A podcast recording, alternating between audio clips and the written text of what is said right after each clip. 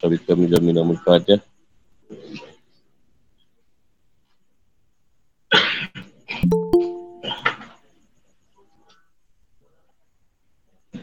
Zaman wahai lah bisa bisa jiwa sini amli walau datang milisan ya kau tahun amabak.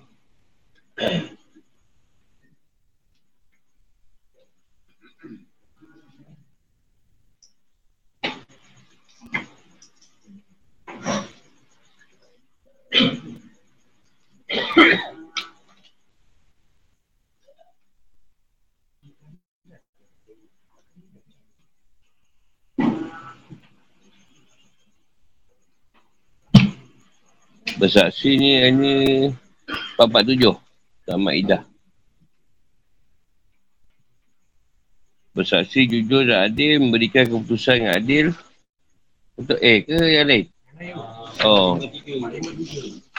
Ini tu hari Jumat itu Tindakan kaum Yahudi dan Nasrani Yang merosak fakta dan perjanjian. Tokat lah Tokat. Surah Ma'idah ayat 12 14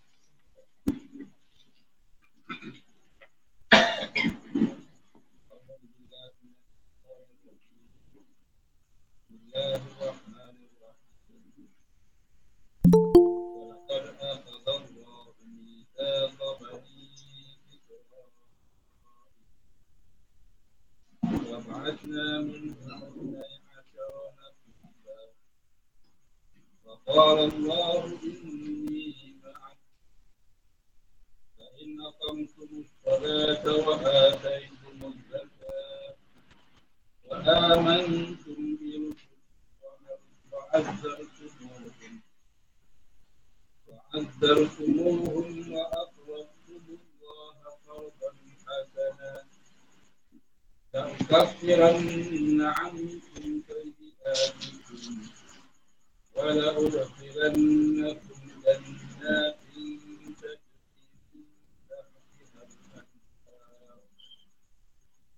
ومن كفر بعد ذلك منكم فقد ضل سواء فبما نقضهم ميثاقهم لعناهم.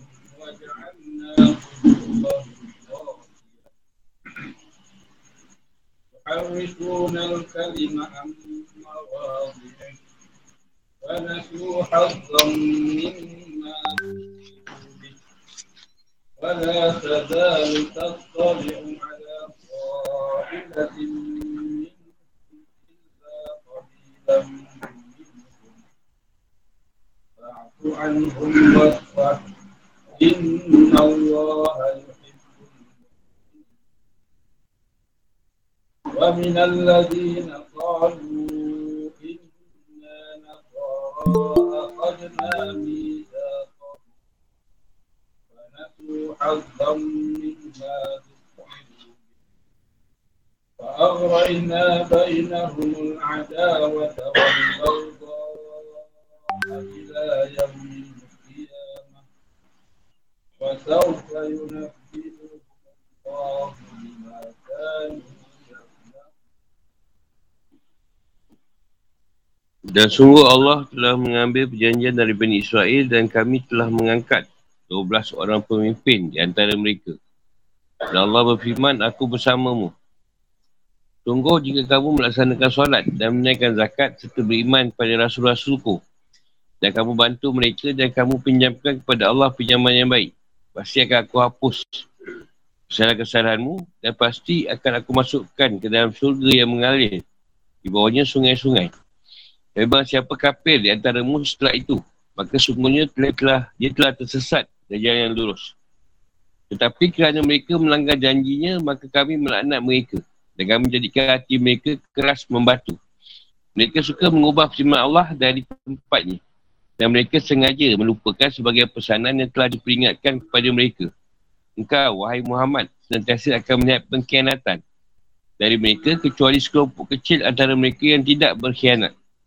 Maka maafkanlah mereka dan biarkanlah mereka. Sungguh Allah menyukai orang-orang yang berbuat baik. Dan di antara orang-orang yang mengatakan, kami ini orang Nasrani. Kami telah mengambil perjanjian mereka. Tetapi mereka sengaja melupakan sebagai pesanan yang telah diperingatkan kepada mereka. Maka kami timbulkan pemusuhan dan kebencian di antara mereka sehingga hari kiamat. Dan kelak Allah akan memberitahu kelak, dan kelak Allah akan memberitakan kepada mereka apa telah mereka kerjakan.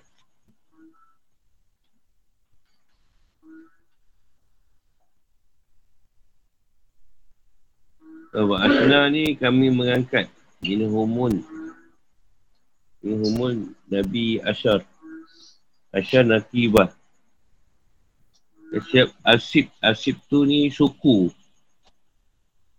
Atau seorang nakib pada pemimpin.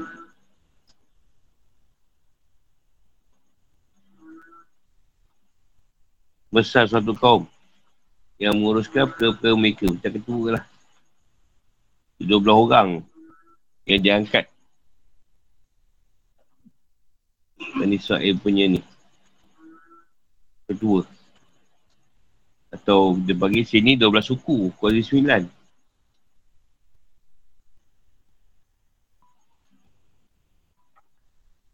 dia tak usah ambil terus. Sebab tu punya ayat.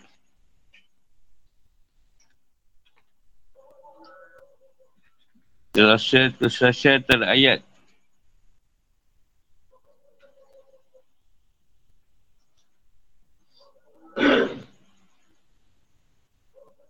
Ayat sebelum ni mengingatkan pelbagai perjanjian dan fakta telah dibuat. Dia SWT telah mengingatkan kita terhadap perjanjian dan fakta telah dibuatnya dengan kita untuk tunduk patuh pada Nabi Muhammad SAW serta memerintahkan kita untuk menghormati dan mematuhi perjanjian berupa menghalalkan yang halal dan mengharamkan yang haram. Untuk mengingatkan kita atas nikmat-nikmatnya kepada kita menjadi faktor yang mengharuskan kita untuk memenuhi dan mematuhi perjanjian. Selanjutnya Allah SWT menjelaskan kepada kita tentang pengambilan perjanjian dan fakta atas kaum Yahudi dan Nasrani.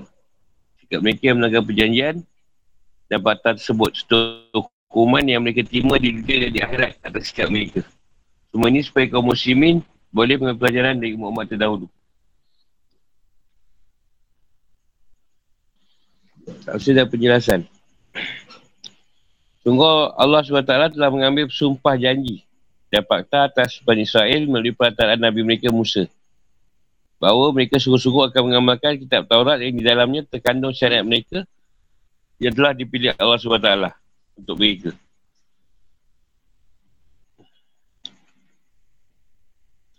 Serta akan menerima dan memegang teguh perjanjian itu dengan penuh kesungguhan. Pegang teguhlah apa yang telah kami berikan kepadamu. Dan yang ini masih terdapat dalam kitab Taurat yang sekarang. Masih ada lagi. Taurat yang dah diubah.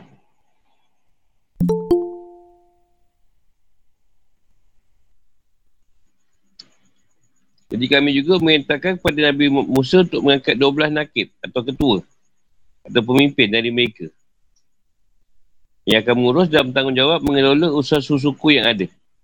Anu kabak. Ha. Dari perkataan nakib.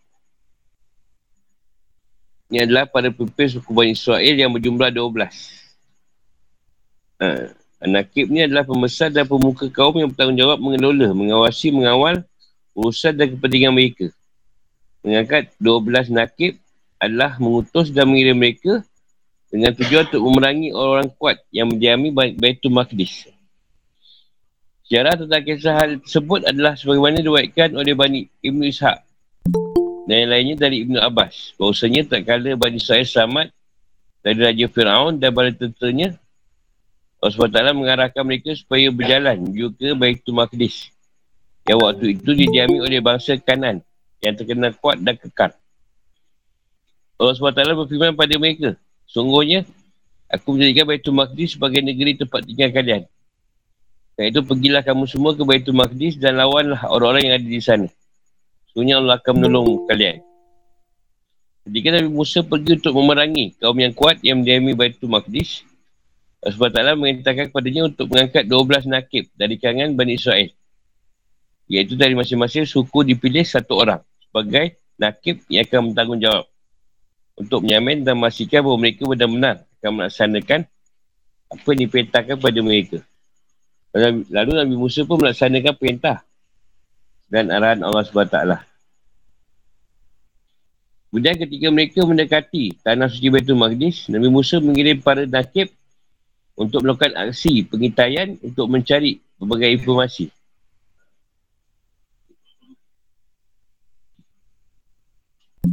So, bahasa sekarang skodeng. Dia tak guna mengintai lagi. Para nakib menyaksikan orang-orang yang mendiami Baitul Maqdis memiliki fizikal yang kuat dan kekal.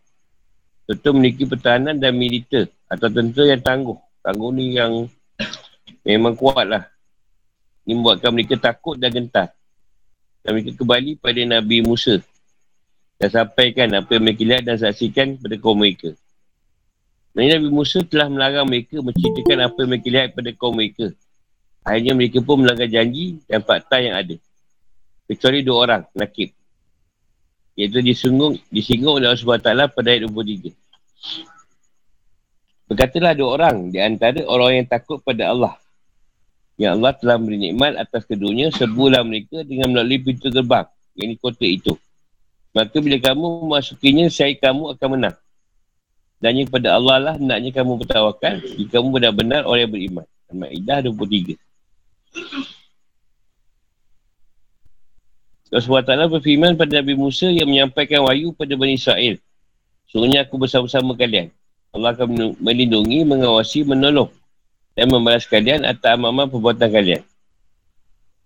Jadi Allah SWT buat janji dengan mereka dengan satu satu fakta ilahi. Sifat umum. Allah janji akan tolong bagi menang. Sungguhnya jika kalian benar-benar menegakkan solat dan menunaikannya secara sempurna, bayarkan zakat, harta benda kalian yang dengan zakat itu, jiwa kalian boleh menjadi bersih dan suci beriman pada Rasulku yang, ku, yang akan diutus pada kalian setelah Nabi Musa. Membenarkan dan mempercayai wahyu yang mereka bawa kepada kalian. Seperti Nabi Daud, Nabi Sulaiman, Nabi Zakaria, Nabi Yahya, Nabi Isa dan Nabi Muhammad SAW. Mendukung dan menolong mereka dalam menegakkan kebenaran, melindungi mereka daripada musuh. Dan kalian berkenan memberikan pinjaman hutang pada Allah SWT dengan pinjaman hutang yang baik. Yang ini kalian menginfakkan harta jalan Allah SWT. Dan mencari redanya di luar harta yang memang wajib kalian keluarkan. Iaitu zakat. Dan berinfak di jalannya. Percaya Allah menutupi dan menghapus dosa-dosa kalian. Dosa-dosa dan kesalahan kalian. Tidak menghukum kalian atas dosa-dosa serta memasukkan kalian ke dalam taman-taman syurga yang mengalir di bawahnya sungai-sungai. Allah selamatkan kalian dari hal-hal yang tidak diinginkan serta mewujudkan harapan dan keinginan kalian. Dan siapa di antara kalian yang mengingkari apa yang telah Allah perintahkan kepadanya, menyalahi perjanjian setelah perjanjian tersebut dibuat dan dikukuhkan, sungguh ia telah salah jalan dan keluar dari jalan yang jelas dan lurus. Iaitu agama yang telah disyariatkan Allah SWT untuk kalian. Serta telah menincung dari hidayah menuju pada kesesatan. Ayat ini lagi Allah SWT jelaskan bahawa mereka melanggar perjanjian tersebut. Allah SWT pun akhirnya menghukum mereka sebagai balasan atas buatan mereka. Sebab kalau tindakan mereka melanggar perjanjian yang telah ditetapkan atas mereka, kami pun menjauhkan dan mengusir mereka dari kebenaran, petunjuk dan rahmat kami. Menurunkan muka atas mereka dan menjadikan hati mereka keras sehingga tidak boleh menerima kebenaran. Serta tidak boleh tersentuh oleh nasihat dan pelajaran.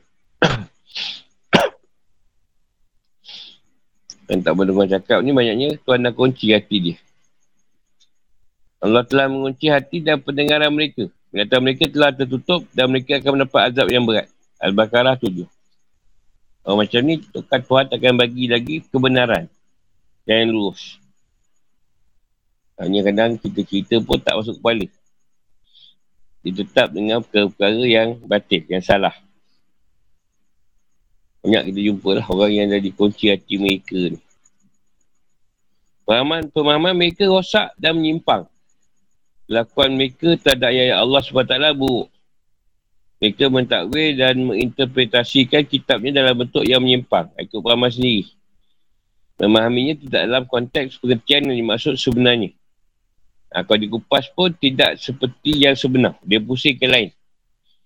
Lakukan perubahan dan distorsi. Perubahan juga lah distorsi tu. Ha, tahrif, perubahan ada dua macam. Satu, mengubah teks redaksi dengan mengubah posisi dan memutar belikkan kata-kata. Seperti mendahulukan apa yang sebenarnya terletak di belakang. Atau sebaiknya mengakhir, mengakhirkan apa yang sebenarnya terletak di depan. Menambah atau mengurang. Dan mereduksi. Mengurangkan juga maknanya. Dua, mengubah isi dan makna. Dengan cara memahami kalimah dan perkataan secara keliru. Dan tidak sesuai dengan maksud pengertian sebenarnya. Diubah ayat Allah tadi dengan dua keadaan. Lah. Satu diubah pada teks kitab Taurat tu. Lepas tu diubah pada makna dia. Kalau kita Taurat tu, ayat tu dulu, ayat tu jadi kendian. Ayat kendian tu jadi dulu. Cerita Rasulullah pun tak ada dalam tu. Lain-lain pula dah. Allah SWT memberitahu dalam banyak ayat tentang perubahan yang mereka lakukan dan pelbagai pentakwilan atau interpretasi mereka keliru serta pemutaran atau memutar balikkan kata-kata seperti dalam ayat dan mereka berkata kami mendengar tapi kami mendengar tapi kami tidak mau menurutnya dan mereka mengatakan pula, dengarlah. Sedang kau Muhammad sebenarnya tidak mendengar apa pun. Dan mereka mengatakan, Raina. Dengan memutar balikkan lidahnya. Dan mencela agama. Raina ni dalam bahasa Yahudi di bodoh. Kebodohan yang sangat. Bahasa Raina tu. Unzurna pun sama juga makna dia. Bodoh. Bodoh sangat kau ni. Jahil murakab.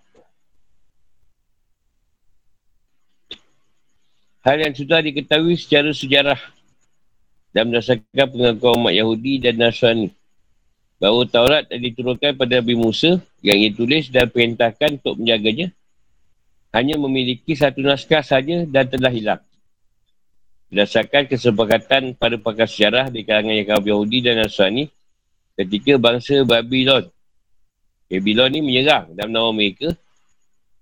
Kita bilang masa tu. Itulah salah satu naskah Taurat. yang asal. Mereka tak boleh melindungi dan menyamakan naskah tersebut. Kerana bangsa Babylon bakal habis haikal mereka. Membancurkan ibu kota mereka dan menama mereka yang masih hidup.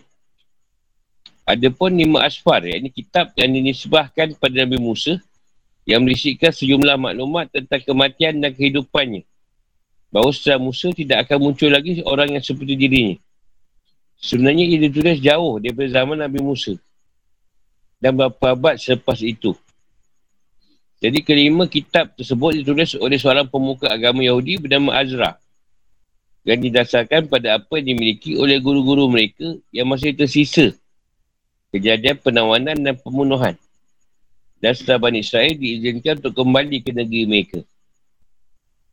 Itu pula dengan Injil. Ditulis satu abad lebih setelah setelah zaman Nabi Musa, Nabi Isa.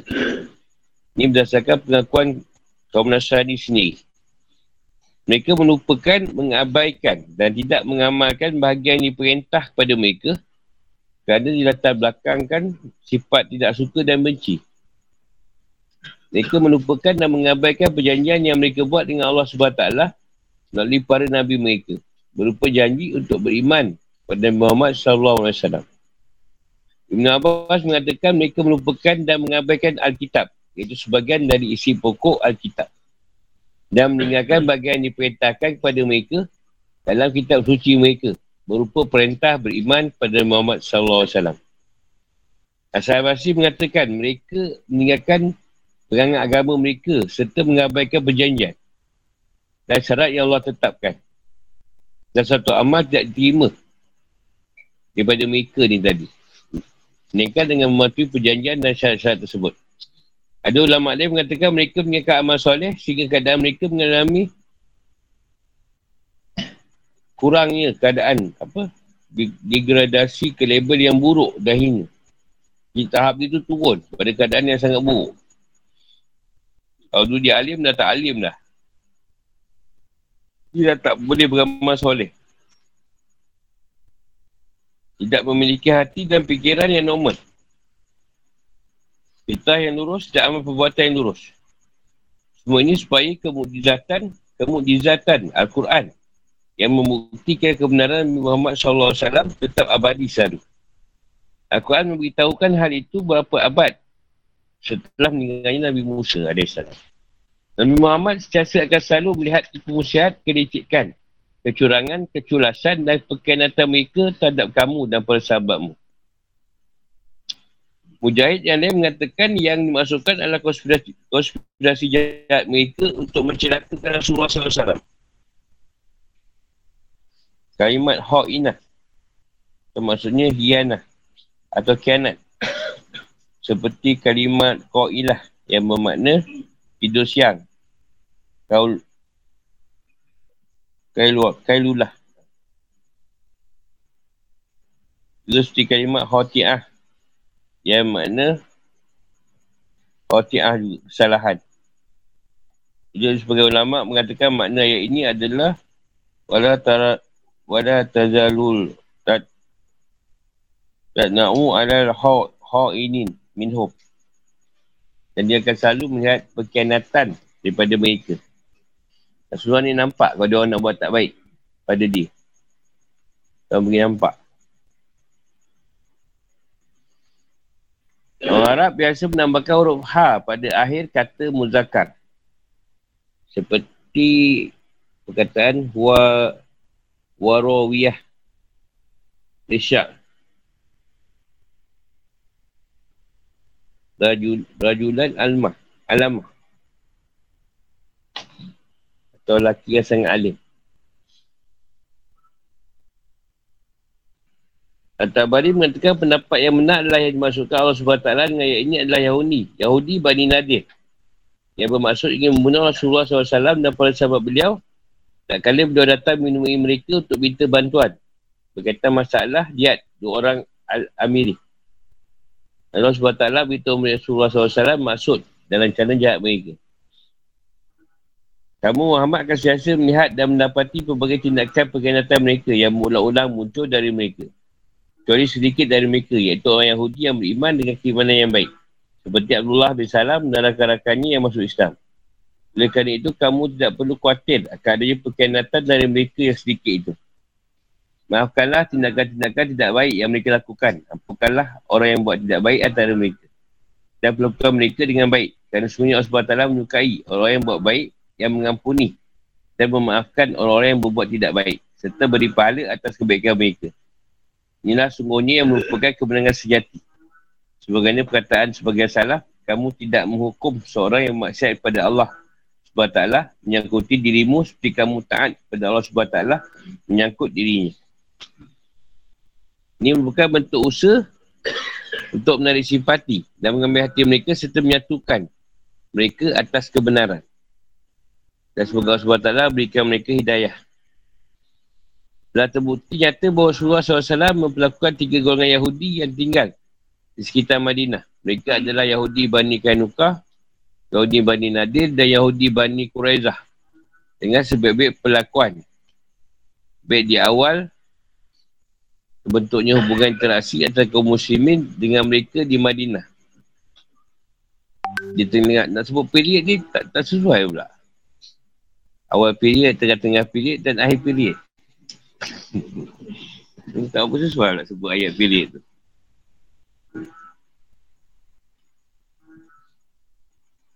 Apa nak ganti ni pilih masa eh? Waktu lah.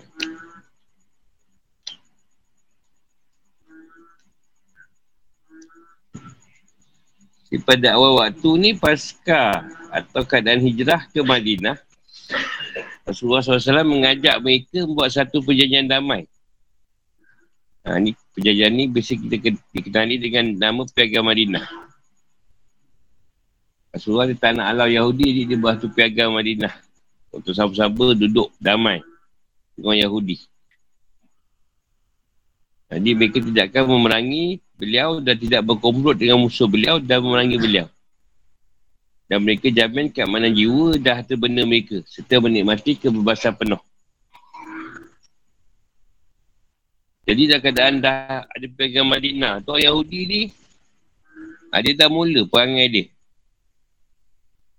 Banyak perjanjian yang dalam pegang Madinah tu dia langgar. Dia dah mula mengkhianati Rasulullah SAW. Ha, dia boleh pula bergabung dengan pasukan Quraisy dan ikut bersama dengan orang Arab dalam merangi kaum muslimin. Meskipun begitu, bukannya Rasulullah SAW menghukum mereka. Tapi beliau hanya mengusir mereka saja. Rasulullah halau je. Rasulullah tak hukum. Pada akhir waktu, Rasulullah SAW telah tidak menghukum kaum Yahudi tersebut atas sikap perkhianatan dan kecurangan yang mereka lakukan. Tapi beliau hanya berpesan dan memintakan untuk mengusir mereka dari jazirah Arab termasuk Ijaz. Rasulullah Tuan nak pergi nak perang tapi Rasulullah nak singkirkan. Halau dia orang ni. Dan Allah SWT menuturkan perjanjian yang dibuatnya dengan umat Nasrani. Ha, dia mengambil perjanjian atau umat Nasrani bahawa mereka akan mengikuti Muhammad SAW menolong beliau dan menapaki jejak akal beliau. Ha, dia orang pernah janji orang Nasrani ni dulu bahawa dia akan ikut Rasulullah SAW. Tapi mereka pun macam Yahudi juga. Dia pun ubah manipulasi dan dia mengubah agama mereka. Dan apa yang dia janji dulu dengan Nabi Isa untuk ikut Muhammad Muhammad, dia tak ikut. Dia abaikan. Orang Nasrani abaikan nilai dan prinsip agama yang Nabi Isa ajar pada mereka ni. Ini yang menimbulkan pemusuhan, kebencian dan pergaduhan antara mereka. Dan mereka itu akan seperti itu, Tuhan letak. Sampai lagi kiamat. Sebab tu orang Nasrani ni, dia sama dia sentiasa benci dan saling bermusuh. Tu boleh tengok lah. Sama dia pun dia berasak. Protestan lah, metodis, lah. sama dia pun berasak je. Dia pula saling mengkapikan. Ada satu dengan yang lain. Dan saling melaknat. Ada satu agama pun dia macam tu. Islam pun dah mula lah tu. Setelah pada kiamat, Allah SWT akan beritakan pada mereka apa yang telah mereka perbuat di dunia. Ini merupakan kecaman dan ancaman keras terhadap umat Nasrani atas perbuatan yang mereka lakukan berupa kebohongan atas nama Allah SWT dan Rasulnya. Juga berupa pernyataan yang mereka disebabkan kepada Allah SWT bahawa dia memiliki, asli, memiliki isteri, anak dan sekutu. Allah SWT pasti akan membalas mereka di, di akhirat gelap.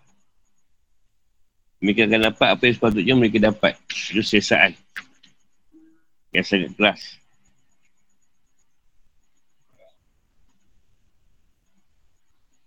Jadi nak ceritakan Nabi Isa Al-Masih ni tidak pernah menulis. Dia tak pernah nulis atau dia mendokumentkan dia punya nasihat dan ajaran-ajarannya. Dan ia pun diwafatkan. Maksudnya, lepas Isa wafat ni tidak ada Injil yang bentuk dia tertulis. Yang ditulis, tak ada. Di ketika ini orang Yahudi dia tindas pengikut Nabi-Nabi Isa ni atau Al-Masih. Mengejar mereka dan membunuh kebanyakan dari mereka. Terutama secara khusus Al-Hawariun. Al-Hawariun ni pembantu Nabi Isa.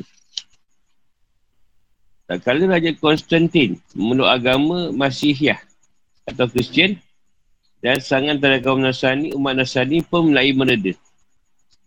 Ha, kat sini bahawa mereka melakukan aktiviti penulis kitab Injil yang jumlah cukup banyak beragam, berbeza dan saling kontradiktif. Ha, saling bercanggah lah benda tu. Kontra. Tak sama. Jadi empat, empat kitab Injil yang beredar hingga sekarang ni sebenarnya baru muncul tiga abad. Setelah sejarah Al-Masih. Iaitu waktu Mak Nasrani memiliki sebuah negara dengan masuknya Raja Konstantin dalam agama Kristian. Pada waktu Raja Konstantin lah agama Kristian mulai masuk era baru. Iaitu mula terkontaminasi oleh pahaman paganisme atau penyembahan bahala dan filsafat Yunani. Kitab-kitab ini tersebut yang dikenal dengan sebutan kitab perjanjian baru. Ha, ini kitab yang tak jelas asal usul dan sejarahnya. Serta isinya yang saling kontra. Saling melawan dalam agama Kristian diandaskan pada kitab-kitab Yahudi yang dikenal dengan sebutan kitab perjanjian lama yang juga tidak memiliki dasar dan asal usul yang baik yang sah yang dapat ditanggungjawab, dipertanggungjawabkan keasiannya. Sebagaimana sudah diketahui. Banyak perubahan yang dah berlaku. Dalam kitab Injil dan kitab-kitab apa? Dan kitab Taurat ni. Kalau Injil ada empat jenis. Kat ni kitab Injil yang berlain. Tak sama.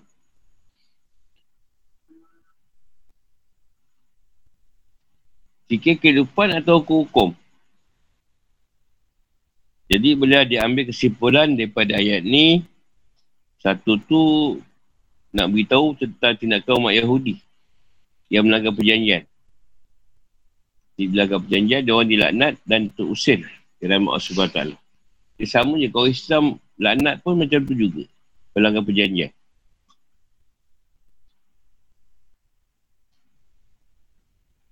Dua, nak beritahu yang kaum Yahudi ni mengubah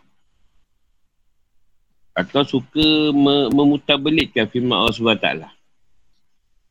Apa yang turunan Taurat tu, dia tukar pula pada cerita yang lain. Dari segi teks dia, ah, makna dia, dari isi dia. Tiga, nak nak suruh kita senang. Ada sikap memaafkan. Dan melapang dada. Dan tidak membalas dendam.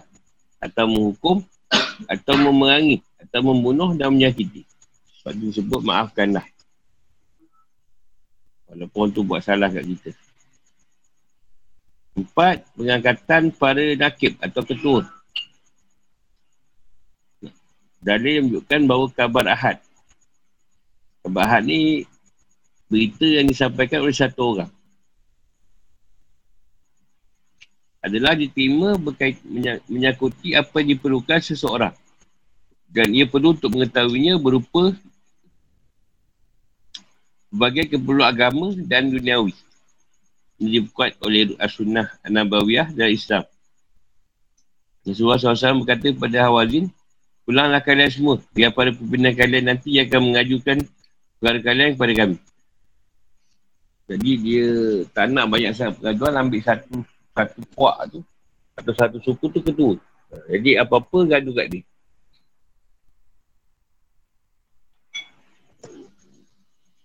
Yang Rasulullah dipanggil Hawazin.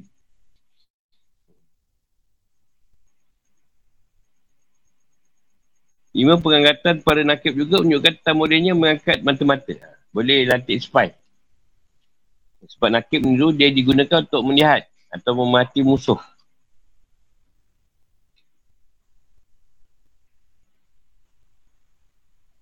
Dia tinggal spawn juga lah ni. Enam. Sungguhnya menegakkan solat, menaikkan zakat, beriman pada Allah SWT dan para Rasul serta berinfak jalan Allah SWT boleh menjadi sebab dihapusnya kesalahan yang bukan dosa dan masuk syurga. Jadi oleh kerana itu bahawa siapa yang melencong dari semua itu berarti telah salah jalan dan keluar daripada jalan kebenaran dan kebaikan. Keluar dari petunjuk dan beralih pada kesihatan. Nak begitu siapa yang dekatkan solat, bayar zakat, yang dia berimpak jalan Allah, tu akan hapuskan dosa-dosa dia dan kesalahan dan masuk surga. Tujuh, pemberitahuan tentang kaum Nasrani. Bahawa mereka juga orang yang memusahkan perjanjian yang ada. Kaum Nasrani juga mengabaikan apa yang diperintahkan dalam oleh kitab suci dan agama mereka. Serta tak beriman pada Muhammad SAW. Iaitu berita tentang kedatangan, kedatangan beliau yang sebelumnya telah disampaikan kepada mereka dalam kitab Injil dan Taurat. Allah SWT pun mengancam mereka dengan pembalasan yang buruk atas apa yang telah mereka lakukan. Simpulannya adalah jalan ditempuhi oleh kaum Nasrani sama juga seperti yang, ditempuh oleh kaum Yahudi. Iaitu kejadian merosak perjanjian yang berasal dari Allah SWT. Akhirnya di sini ada baiknya untuk menyebutkan tiga buah pertanyaan yang pernah diutarakan oleh Ar-Razi berkaitan ayat ini.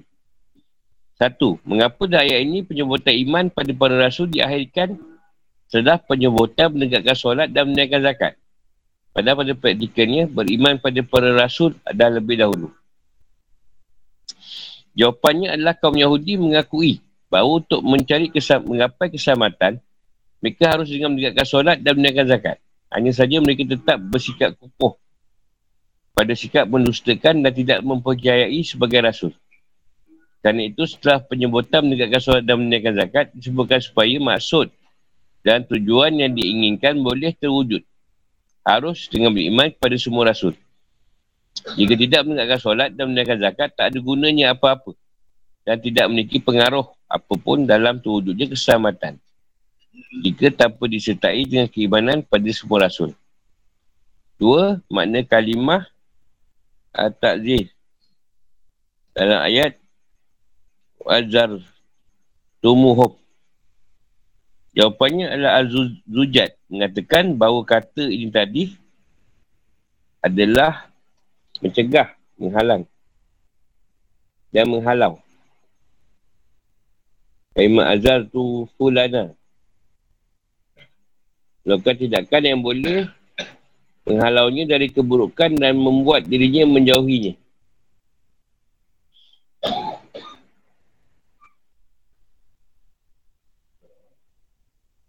Jadi maksud itu bahawa siapa yang menolong seorang, berarti ia telah menghalau dan menjauhkan para musuhnya dari dirinya. Seandainya At-Tazir, At-Tazir bermakna At-Tawkir. Maksud dia menguatkan agamanya membesarkannya. Al-Fat, 9. Ni diterangkan di sudut bahasa lah. Kita tak upah ambil sangat bab tu. Tiga. Wa'akratumullahu qardan hasanah. Sebenarnya sudah masuk dalam cakupan menunaikan zakat. Lalu faedah apa nak sebut kembali ayat tadi?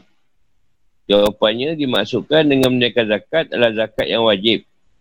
Zakat dimasukkan dengan memberikan pinjaman hutang. Di sini adalah sedekah dan impak yang sunnah.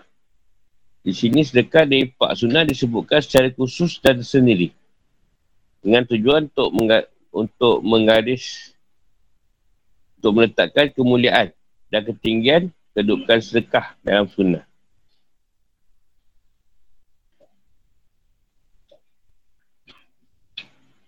Ada nak tanya?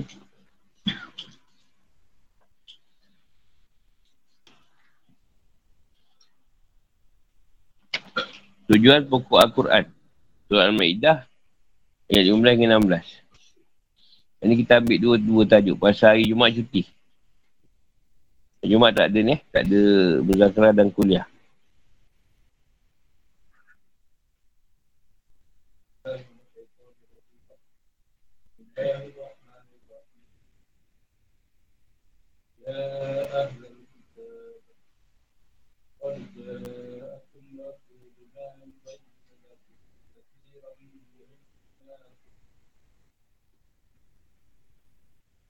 كثيرا مما كنتم الكتاب ويعفو عن كثير قد جاءكم من الله نور وكتاب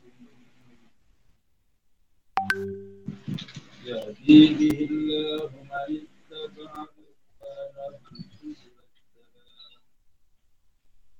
ويخرجهم من الظلمات إلى النور ويهديهم إلى صراط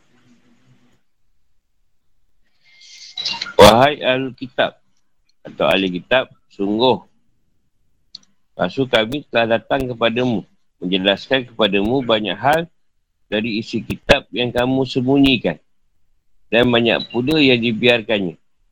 Sungguh telah datang kepadamu cahaya dari Allah dan kitab yang menjelaskan. Dengan kitab itulah Allah beri petunjuk kepada orang yang mengikuti keredaannya ke jalan keselamatan.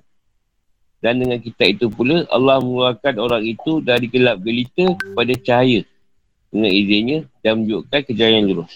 Al-Ma'idah. Sebab turunnya ayat. Ibn Jarir At-Tabari meruatkan dari Ikrimah yang berkata, satu ketika orang Yahudi datang menemui Rasulullah SAW untuk menanyakan kepada beliau tentang hukuman rejab. Lalu beliau berkata, siapakah di antara kalian yang paling alim? Lalu mereka pun menunjuk kepada Ibn Suryah. Rasulullah SAW pun minta dirinya untuk mengungkapkan kebenaran dengan sebenar-benarnya dengan bersumpah demi Tuhan yang menurunkan Taurat pada Nabi Musa yang mengangkat bukit Asur dan demi perjanjian ditetapkan atas kaum Yahudi. Hingga akhirnya Ibn Suraya pun gemetar kerana takut. Lalu ia pun berkata, tak kala fenomena perzinaan mulai banyak terjadi di tengah-tengah kami, kami akhirnya hanya menjatuhkan hukuman cambuk sebanyak satu sekali dan mencukur rambut kepala. Lalu Rasulullah SAW pun memutuskan untuk memperlakukan hukuman rejam terhadap mereka. Lalu Rasulullah SWT pun menurunkan ayat 15 dan 16 surah Al-Ma'idah. Keselasian antara ayat, setelah SWT menceritakan umat Yahudi dan Nasrani, bagaimana mereka langgar perjanjian yang telah dibuat serta mengabaikan apa yang diperintahkan kepada mereka, Rasulullah SWT menyuruh mereka untuk beriman kepada Muhammad SAW. Ini adalah salah satu bukti petunjuk atas kenabian Nabi Muhammad SAW dan salah satu kemujizat, kemujizatan Al-Quran yang banyak dan beragam dalam pelbagai aspek dan sisinya. Tafsir dan penjelasan. Wahai orang ahli kitab, iaitu umat Yahudi dan Nasrani. Di sini kata Alkitab disebutkan dalam bentuk tunggal. Nah, Tuhan nak, nak tunjukkan pada orang ni, Yahudi dan Nasrani, dia, dia kata ahli kitab ni. Nah, dia nak beritahu telah datang pada kalian rasul kami, Muhammad SAW. Dengan bawa petunjuk dan agama yang benar kepada segenap penduduk bumi. Kami mengutusnya dengan beri, dengan bawa bukti-bukti dan keterangan-keterangan. Yang boleh membedakan antara yang hak dan yang batil. Pertama, beliau menjelaskan kepada mereka banyak dari isi kitab yang mereka sembunyikan. Ibn Abbas mengatakan mereka menyembunyikan isi Alkitab yang menjelaskan Nabi Muhammad SAW dan terangkan tentang hukum rejam. Banyak pula apa yang mereka sembunyikan dibiarkan saja dan tidak diterangkan oleh Rasulullah SAW sehingga mereka tidak terlalu dipermalukan. Dia banyak tukar kita-kita kitab dia.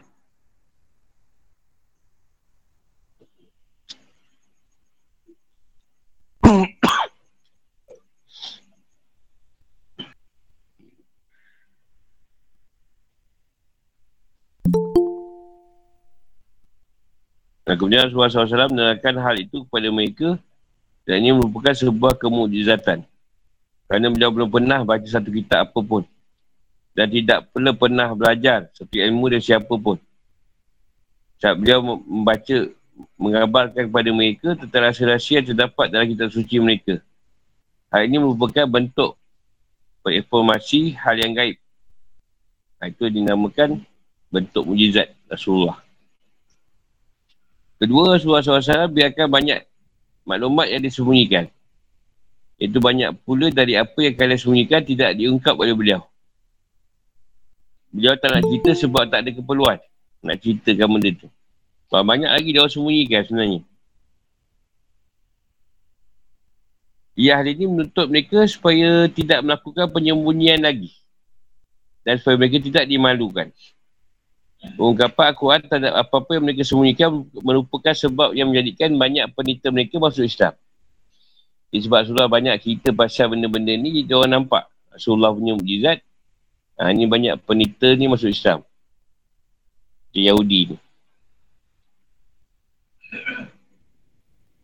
Jadi spesifikasi pertama adalah Rasulullah SAW mengungkap dan menjelaskan apa yang mereka ubah dan putar belitkan serta kehubungan-kehubungan yang mereka buat atas nama Allah SWT di dalamnya. Spesifikasi kedua, banyak yang mereka ubah. Tidak beliau ungkap. Tidak beliau ungkap dan jelaskan kerana tak ada gunanya menjelaskan dan mengungkapkan. Ada perkara yang Rasulullah tak cerita sebab tak penting. Rasulullah ceritakan yang penting.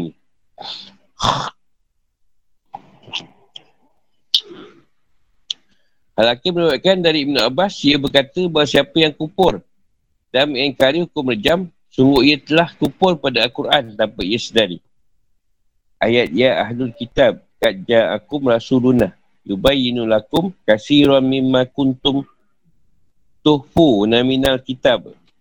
Dan keterangan hukum rejam termasuk keterangan yang mereka sembunyikan. Al-Hakim, Al-Hakim mengatakan isnad riwayat itu adalah sahih. Namun riwayat ini tidak diriwayatkan oleh Buhari Muslim. Bukhari Muslim tak diriwayatkan.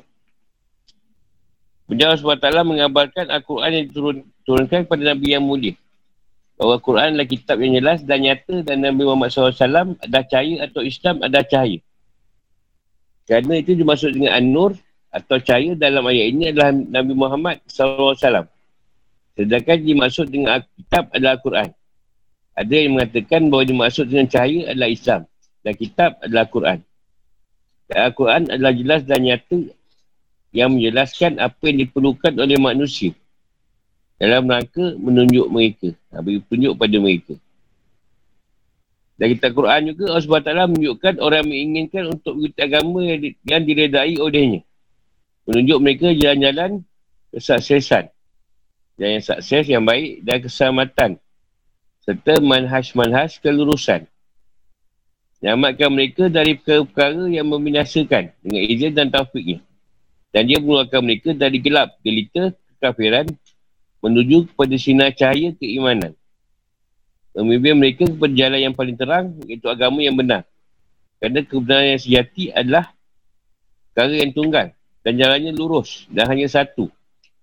Sementara kebatilan mereka memiliki banyak cabang dan semuanya bengkok. bengkok. Ya Allah SWT sebutkan tiga faedah atau maksud dan tujuan Al-Quran. Satu, sungguhnya orang yang mengikuti apa yang diredai Allah SWT, dia akan menunjuk, menunjukinya. Allah akan tunjukkannya ke jalan yang membawa kepada kebaikan dan keselamatan.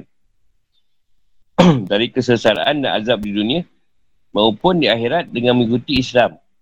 Dan Islam adalah agama kebenaran.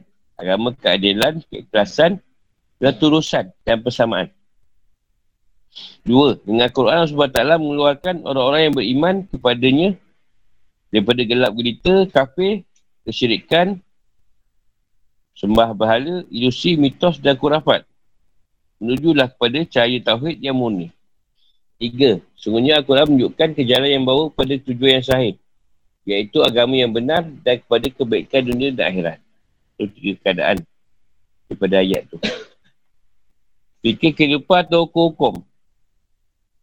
Nabi Muhammad SAW adalah nur atau cahaya yang menyingkap kepalsuan pada pemeluk agama-agama yang lain. Dia mengungkap dan membeberkan kepada Ahli Kitab atau memberitahu kepada Ahli Kitab Yahudi dan Nasrani tentang isi kitab mereka yang mereka sembunyikan. Seperti peta beriman kepada beliau. Ayat tentang hukuman rejam dan kisah Sabu Sabti yang diubah wujud mereka menjadi kera. Ibn ini tak diceritakan oleh orang Yahudi atau Nasrani disembunyikan.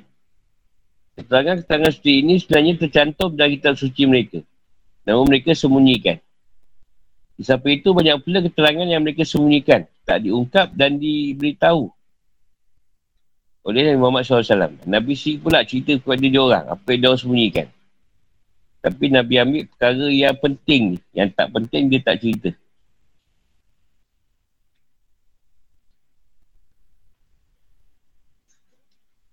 Tapi beliau hanya mengungkap dan memberitahu apa yang mengandungi hujah kenabian beliau. Bukti kebenaran beliau dan kesaksian akan risalah beliau. Sedangkan apa yang tidak perlu dibeberkan atau diberitahu dari hal-hal yang mereka sembunyikan. Beliau biarkan saja. Kerana beliau adalah sosok atau orang yang tidak mahu mempedulikan hal-hal yang tidak memberi manfaat dan faedah. Al-Quran menjelaskan hukum dan apa yang diredai oleh Allah SWT berupa jalan keselamatan yang bawa menuju kepada Darussalam. Yang bersih dari setiap bentuk kesusahan, ketakutan dan kekhawatiran, iaitu syurga. Dengan Quran lah, orang yang beriman dikeluarkan dari gelap gelita kekafiran dan kejahiliahan menuju kepada cahaya Islam dan hidayah dengan taufik dan kendak Allah SWT serta memimpin mereka kepada agama yang benar.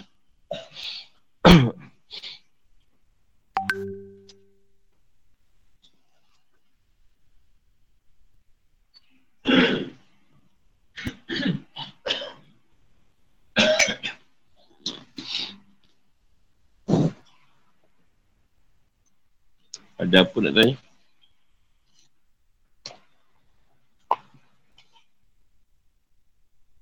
Ada soalan kita sambung lagi sampai habis. Tak ada soalan lah. Kita akan sambung sampai 595. Baik tanya, baik tanya.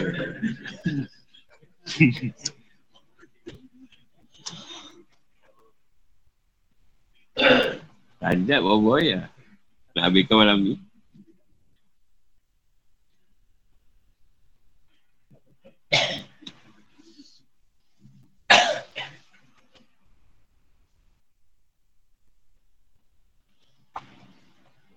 Dia tak nak jumpa. Habis baca tu je ayat Quran yang makna je. Empat. Boleh habis ni. Set. Alhamdulillah habis. Kita tayar baca yang tu. Sebab turunnya ayat tu. Baca tu dah habis. Dia dia pendek je. Tapi dia sampai di subuh juga ni.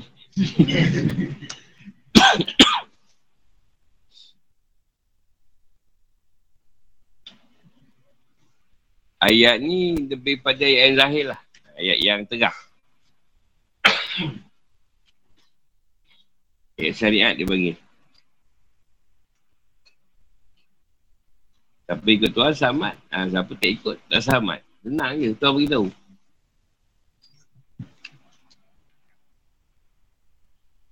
Kalau Tuhan beritahu kau dah elok jadi baik. Kau boleh patah balik pula. Jadi tak elok. Ha, kau kenalah. Siap lah tu.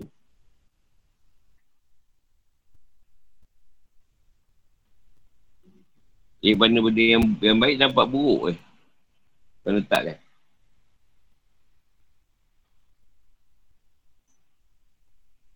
Jadi apa yang ada pada cerita Yahudi dan Suani ni dah berlaku jugalah.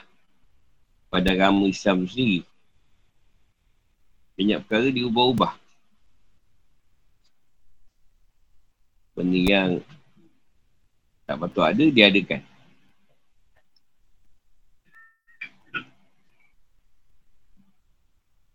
Tapi kita cerita benda tu pula kan membabitkan cerita tahlil. Membabitkan cerita baca asyik Jumaat. Itu tak ada salah sebenarnya. Baca Quran. Baca malam lain Nabi suruh. Kan ada masalah pun baca tu. Tapi dia suka nak ke situ tu. Nak kat arah baca tahlil dengan apa. Baca asyik Jumaat. Tak ada Nabi tak buat. Memang Nabi tak buat. Baca lepas solat pun. Dengan doa Nabi tak buat.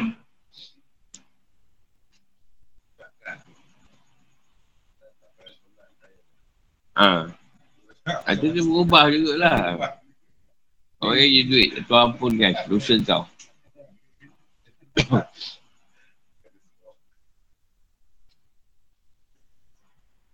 Masalah zaman agama kita ni, dia dah mencampur adukkan hak dengan batin.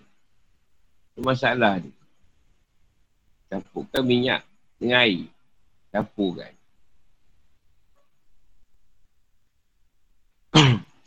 Tak apalah kita minum tapi kita semayang. Dulu pun sahabat pun minum juga. Lepas semayang isyak minum. Kita boleh. Tak masalah kan kita taubat lah. Allah dah cakap. Dosa-dosa mana pun nak kampung kan. Kau tu sengaja nak buat.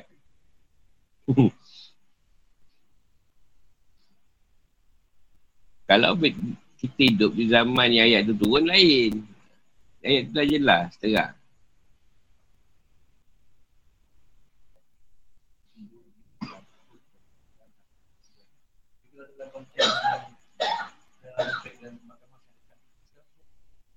Dia akan pergi pada kerajaan. Dia akan ambil pada cerita yang tidak mengikut hukum tu lah. Ha, rakyat ni tadi di bawah takluk kuasa kerajaan. Ha, kita kita bukan soal part tu. Kita mengikut apa yang yang kerajaan tadi tetapkan hukum. Kita nak ikut hukum tu tadi. Ha, dia lah yang akan menanggung. Ha, rakyat mengikut hukum pada kerajaan yang letak. Macam masalah riba itu masalah kerajaan. Ada yang kena. Dia orang Islam kan. Kata keadaan tu agama Islam. Ada yang tahu. Sebenarnya hukum tu boleh je orang kafir hukum lain. Orang Islam tetap ikut hukum Quran tak ada masalah. Ha, tapi ah, kita faham-faham sendiri lah keadaan tu kan. Kita tak mesti pasal politik. Ha, kan kata kumpul kan dia marah.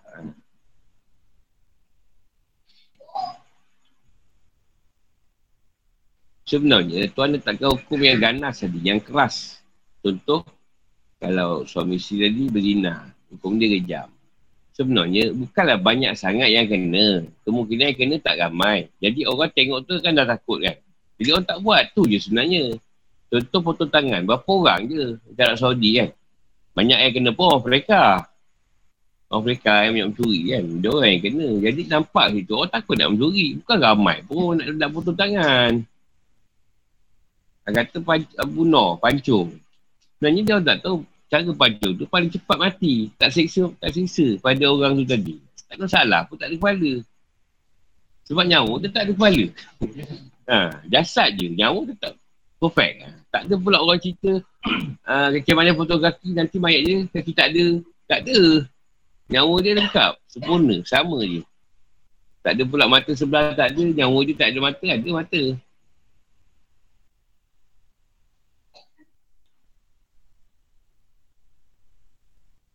Jadi bila orang dah takut dengan hukum-hukum tu tadi, orang tak buat lah. Bukan nak kena banyak sangat kena. Biasa satu dua kena je. Orang Melayu lagi penakut. Dulu malam Jumaat nak keluar rumah pun takut. Dulu kan. Rasanya mungkin cerita malam Jumaat tu ditakutkan dengan hantu. Sebab mungkin para-para isteri menyebarkan cerita tu. Jadi suami tak dapat keluar rumah. Malam Jumaat kan. Ha, mungkin jugalah kita tak tahulah. Saya agak je. Jadi mungkin pakatan isteri rumput tetangga ni tadi membincangkan. Kerana jangan bagi suami keluar malam Jumaat. Jadi mungkin ada penyamaran hantu ke yang keluar malam tu. ah, Jadi disebarkan lah meluas. Jadi orang lelaki tak keluar malam Jumaat. Ada rumah. Takut hantu. Nah, itu itu bukan itu aku punya punya teori je. ah, tahu betul ke tak kebenaran tu. Teori je.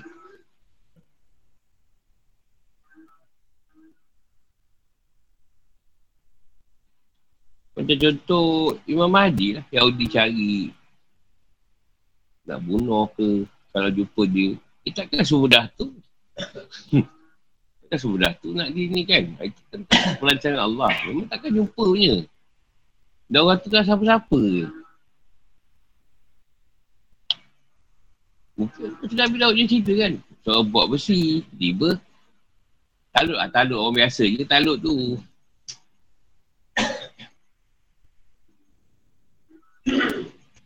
Tak tahu ah, siapa orang ni tu. Bukan siapa-siapa pun orang tu. Kau pun tak kenal ni.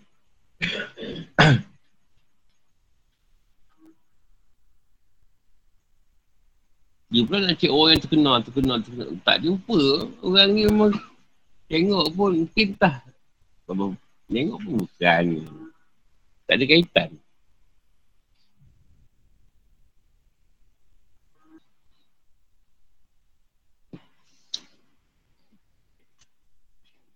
Kan contoh Allah tak ada ni. Tak ada letakkan cerita sisa neraka, anak kubur. Ah, kita pun tak takut apa. Tak payah buat pun tak apa. Tak ada apa-apa berlaku.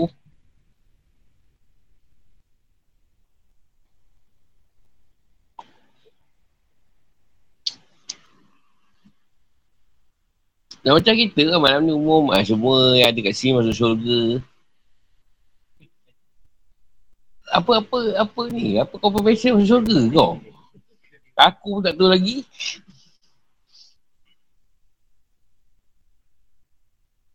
Maksudnya bila seorang tadi berhati-hati dengan keadaan tu, dia akan sentiasa dalam keadaan memperbaiki diri kan. Tidak merasa diri dah bagus, dah baik. Jadi sentiasa kita memperbaiki amal soleh kita. Tak, tak semaya. Ah, Dah, dulu dah beritahu sebab dah masuk syurga dah. Syurga Firdaus. Jadi dah tahu masuk kan, apa nak buat apa lagi? Senang-nenang je lah. Kau senang kehidupan. Senang betul.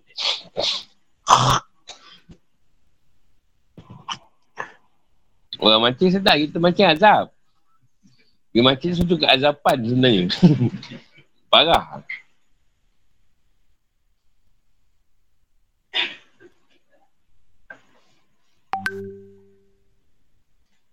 Kalau orang di majlis dia kahwin seronok kita pergi memang eh dia tak payah cerita lah. Parahan tu.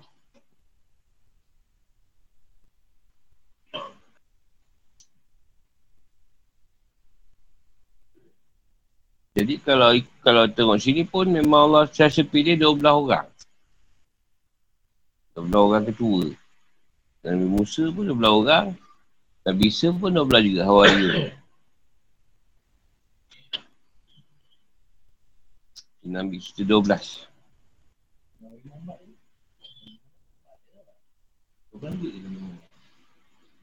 Tengok Haji Surah lah. Sama Haji Surah dia orang kuat dia lah.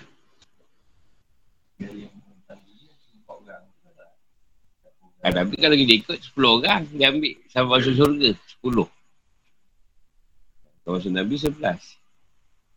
Tapi dalam sampai masuk surga tu ada lebih awam tak? Senarai tak?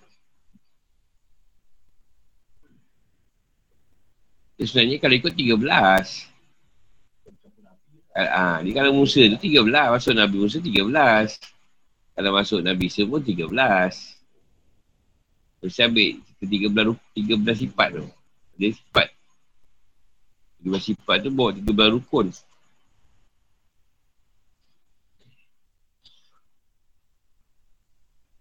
Jika organisasi last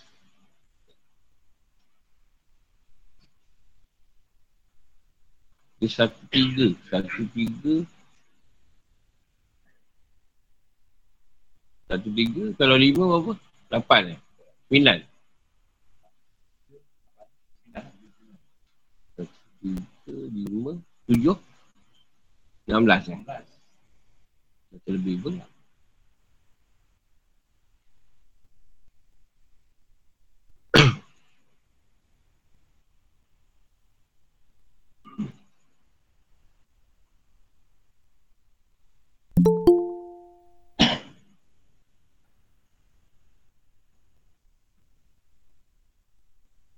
Organisasi dia ambil 20, 20 sifat tu. Bukan 13.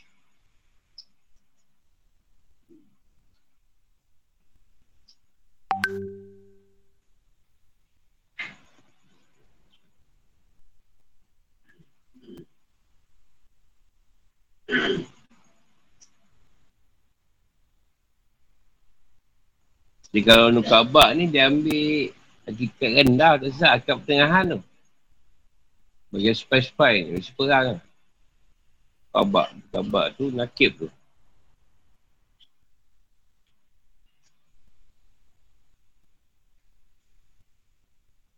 Kalau dulu kutub empat. Kutub empat. Kitab Afrad. Kitab empat Afrad. Afrat tu dalam, dalam ni.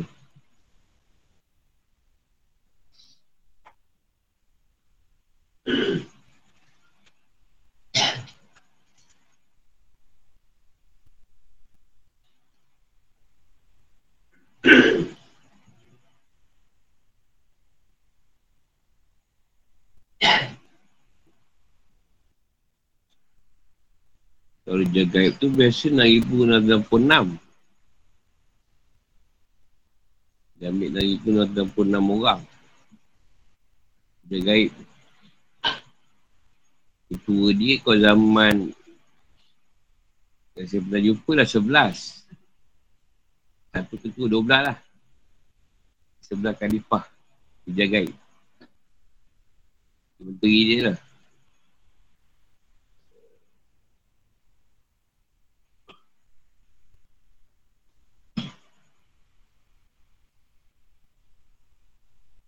Dalam 30 orang mesti dia ambil. 30 atau 114.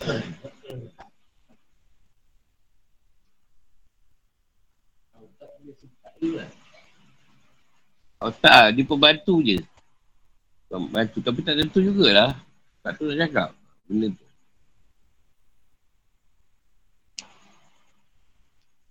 So dia dah, dah tak ambil sistem tu sangat lah.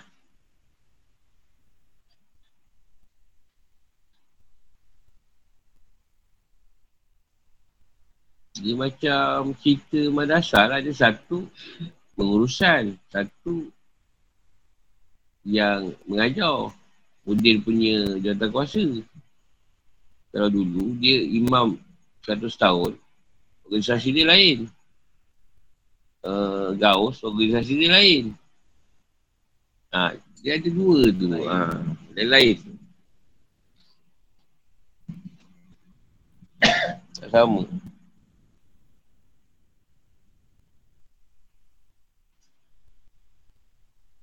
Sebab tu kalau satu puak tu dia akan pilih satu orang. Satu orang tu nanti orang bawah dia akan ngadu kat situ. Jadi ngadu kat situ, yang situ akan bawa pada Nabi dia. Sampai Nabi Musa tadi. Atau Rasulullah. Jadi tidaklah semua orang nak jumpa dia.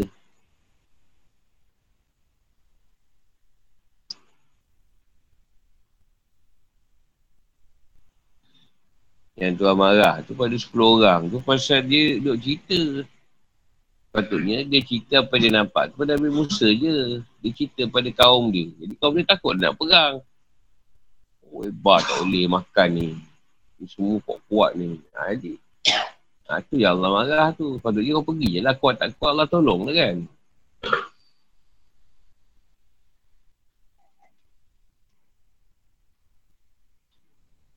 Ada lagi? Tanya ni, kau aku tanya tak dapat jawab.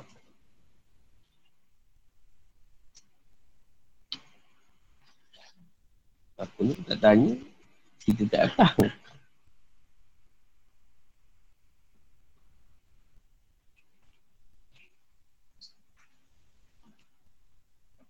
Tukar tak ada soalan?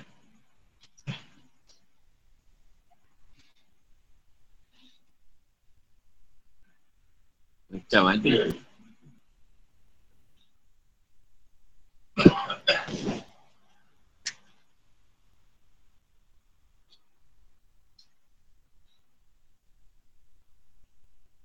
Tusio.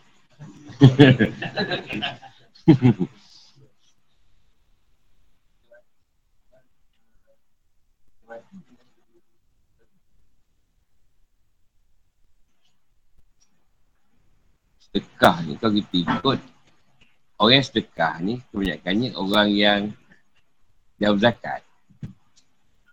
Dia dah berzakat berzakat tu dipanggil sedekah yang wajib. Uh, sedekah yang yang satu lagi tu dah berlebihan. Zakat dah bayar oh, ada duit lain bagi kat orang yang susah. Zakat yang tidak ada diletakkan. Keadaan tu Bisnes sedekah ni banyak lah. Kenapa orang nak bersedekah tadi. Cuma kau ambil kawasan satu je. Kalau ketika susah kau bersedekah, ketika senang tak ada masalah. Tak ada masalah kau nak bersedekah. Dia maksudnya, masalah sekarang, kita tak mahu share. Dan kalau beri rezeki tadi, kan dah diletakkan dalam tu ada nama ni. Kau tak ada pun nama kadang. Dan kau tadi mungkin kau tak ada, tak ada duit kau. Bukan ada RM10 tu kan. Duit minyak. Tak apa punya kedai mamak. Semua nama orang ada. Tak tahu kau punya tu kat mana. Yang ada kat kau. Ini tak ada.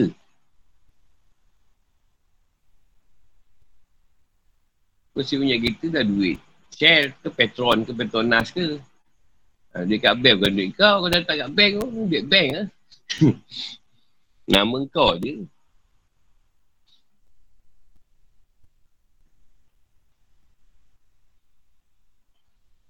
Yang kata sedekah disamakan dia api neraka tu.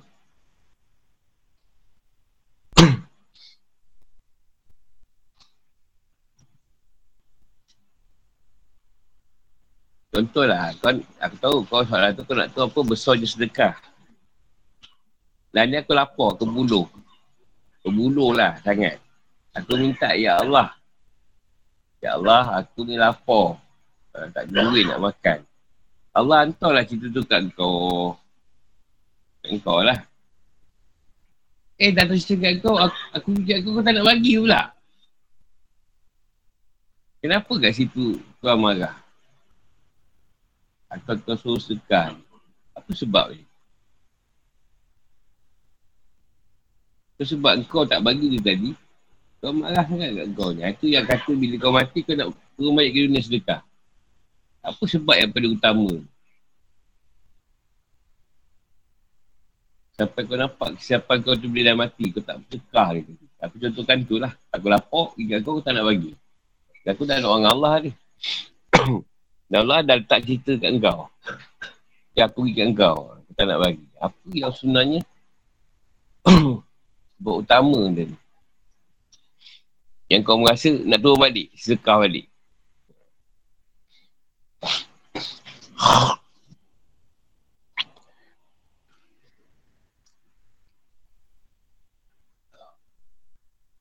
Ustaz nak jawab eh? Ustaz nak jawab? Ada yang boleh jawab? Siapa? Ustaz? Sebab kau dah malu ke Allah tu. Kau dah malu ke Tuhan. Ha. Tuhan yang tahu cerita orang ni kat kau. Bila kau tak beri, dia dah minta dengan Tuhan. Yang kena dia tergugat tak? Ya Allah, apa kau ni aku minta kat kau? Kau tak tolong aku. Malu tak Tuhan?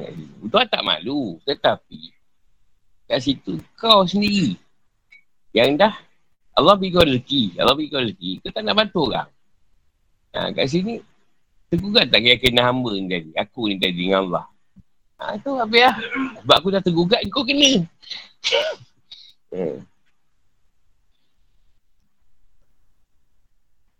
sekarang orang membising pasal orang zakat kau tu tak bahaya tu mana duit zakat banyak-banyak ha. dah berbahaya tapi tak ada orang susah. Tak ada orang susah sebenarnya. Jadi ini orang minta. Minta, Ya Allah, aku hutang banyak, anak bayar tak ada duit. Yang ni minta ni, anak nak makan. Mana yang ni tadi sepatutnya menyalurkan? Kau nak orang bayar. Rakyat bayar berpaksa-paksa, iklan, radio, TV, bagai. Lepas tu duit tu gimana? Ha, ni. Video ni. Ha. Kau jawab lah sendiri. Tapi kalau kita tak ambil kita orang zakat tadi, maknanya kita masing-masing bantu kan. Tak ada masalah pun kita zakat tu. Kau bagi sikit, aku bagi sikit, dia bagi sikit. Kan orang yang susah ni boleh senang tak? Dia senang.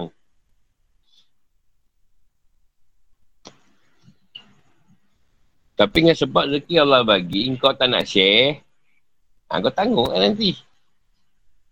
Eh, baca balik surat Rahman. Sebab mana yang kau dusta kan? Aku dah beri kau cakap kau nak apa lagi. Bantu je dia. Dia bakal tak RM10, RM20. Cakap siapa dah siakap. Hmm. iya. Sedangkan lepas kau sedekah kat dia tadi. Nanya dia makan ke apa. Allah akan beri lebih lagi sebenarnya. Tapi kalau tengok kau dah macam tu. Dia meningkupkan kau terus.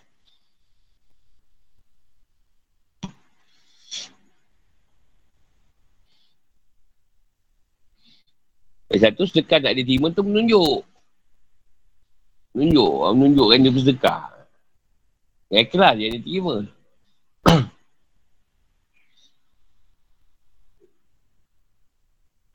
Ikhlas tu kat mana? Sedekah ikhlas tu.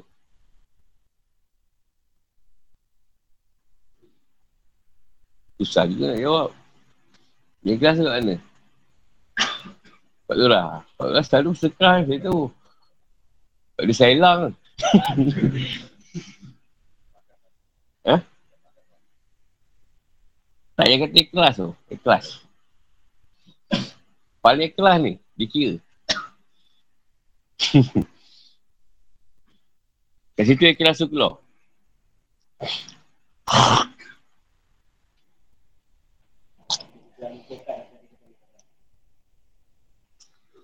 itu lebih kepada kenangan yang memori indah lah. Ha. memori indah tadi sebab sekar telah dilupakan oleh kita.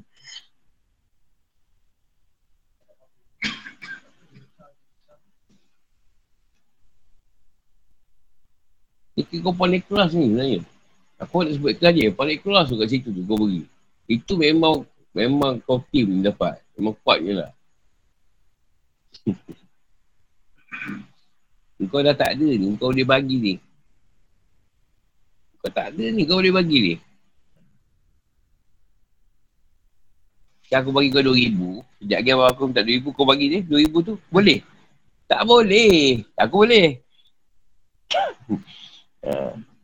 aku bagi kau, bagi duit-duit welding, RM3,000. Kau aku minta pinjam RM3,000 yang kau ada tu. Bagi dia sekarang. Boleh tak? Susah kan? Ha. Dia apa ni ikhlas sebenarnya? Kenapa ikhlas? Sebab lepas kau bagi tu, kau tak tahu berapa banyak yang akan datang kat kau. Ha. Aku banyak dah rasa benda tu. Aku cerita. Tak ada ni. Ni yang datang rumah aku, aku tak ada ni. Anak nak kahwin ni. aku pula mencari. Mana tu bagi dia. Dah buat dia kahwin. Hari tu tak ada tu. Susah tu masa tu. Habis dah duduk kat wakam. Oh. Yalah. Kita pun tak ada. Jadi, jadi pasu lah masa tu. InsyaAllah, insyaAllah. Ha, itu pandai kelar lah. Masalah sekarang, kita tak nampak yang lepas kita bagi tu apa cerita tau. Kita duk fikir, kalau aku bagi ni aku tak ada. Tapi kau janganlah buat macam tu. Pegat kau situ lagi. Kau tak makan. Salah lagi kau jangan ni. Bosak. Dah ada RM30. Tu dia nak buat apa hujung bulan. Hujung bulan lama lagi ni. Ni buat berapa? Valentine ni 5 bulan. 16. Lama lagi tu. 25 eh. Ha. Tinggal 30. Abang bapa nak minta derma bagi 30, melaru lah kau. Bagi RM2 dah lah.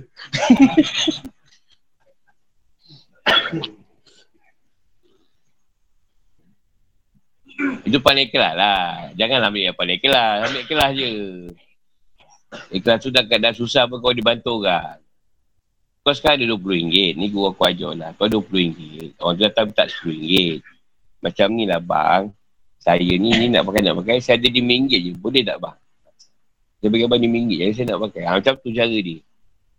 Masuk kat situ jangan hampa ke harapan orang tu. Walaupun dengan sedikit.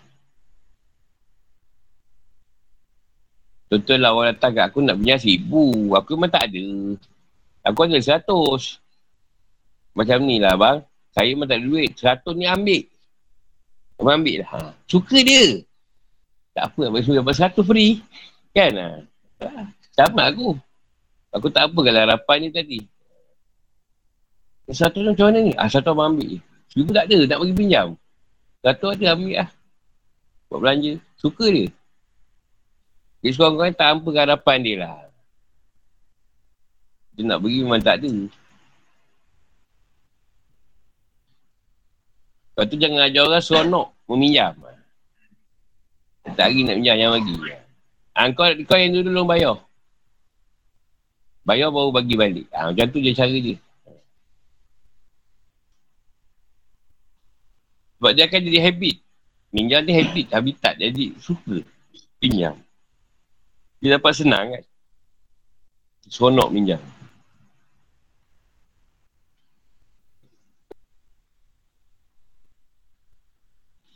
Tapi kalau kau belum sampai kat tu, janganlah buat dulu memupus kau. Uh, budak kepala kelas ni time tak ada. Takut tuan tak balas balik. Kau tak reti. Sebab kau dah, dah fikir, selepas tu tuan akan bagi lebih banyak. Tak, tuan tak bagi sebenarnya. Kita tengok kau macam mana. Aku dah cakap, kau pun sekian, kau akan bagi lebih banyak. Tak ada. Saja, kau tak bagi kan. Saja je. Pasal dia ada pengkat, macam kita kata zuhud. Pertama tu dengan duit seribu. Hanya untuk keluarga diri kita dan keluarga je. Itu memang tadi punya letak lah zuhud. Maksudnya kau tak, kau nak tolong orang tak boleh.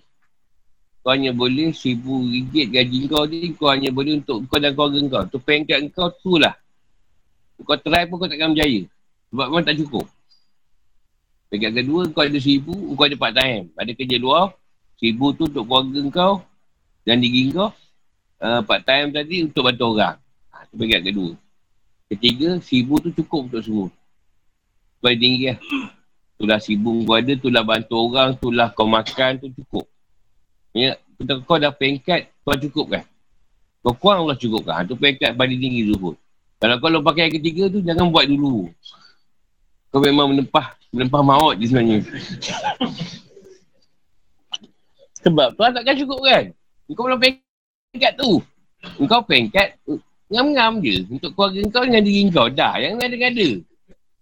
Biar orang lain tolong. Orang lain yang senang ada kan. Ramai kan. Biar orang yang lain senang tolong. Yang, jangan ada-ada.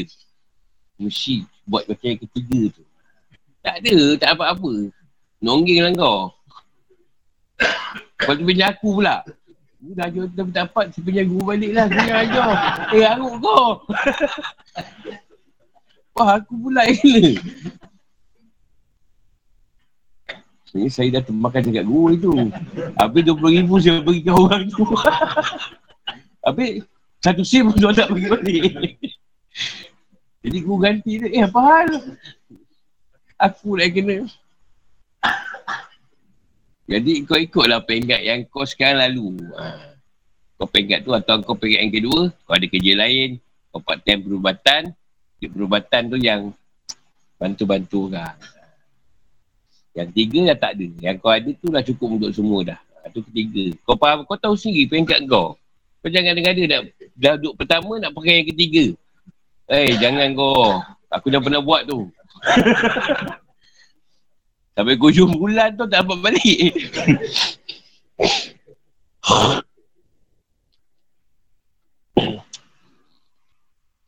Sebab tak tahu, kita tengok guru cerita, kita ingat label kita ke situ. Kita pun, oh ni paling kelas ni. Habis RM20,000 semua bagi. Ha. Ambil kau. Apa tak dapat balik? Ke sekarang? Tak tahu. Kita ingat cerita tu, kita punya cerita. Wah, show ni. Lepas bagi ni, dapat balik banyak ni. Haram tak? Pun tak ada. Sebab kau tak label tu. Kau tak label tu. Kau duduk kat label yang paling tinggi. Mana boleh macam mana boleh tipu? Kena lah kau. Oh kau nak ni eh. Nak apa? Melebihi kena. Kena balik lah. Sebab kita ni peringkat pertama kita akan selalu tak dibantu je. Kita nak bantu orang susah, kita yang selalu dibantu. Peringkat kedua, kita pula mula-mula membantu. Peringkat ketiga, kita pula nak tapau. Ha, itu peringkat ketiga. Ada chance kita nak masuk. Ada chance lah. Ada chance yang peluang kita nak masuk. Sebab kita ada kan. Apa lagi boleh masuk? Apa lagi boleh bantu? Ha, tu peringkat ketiga. Yang pertama, kau sini tahu masih orang tolong kau je. Jangan lagi ada nak tolong orang. Kau pun apa ni, nak jarap. Syarat pun macam sekeping. Itu pun bagi dua. tolong orang kan orang.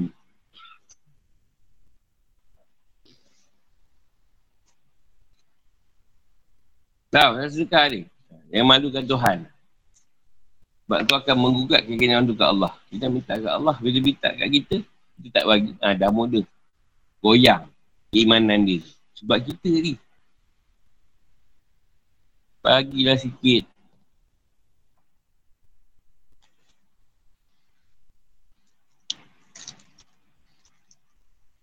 Dulu lah, pekat awal. Semua aku tapau.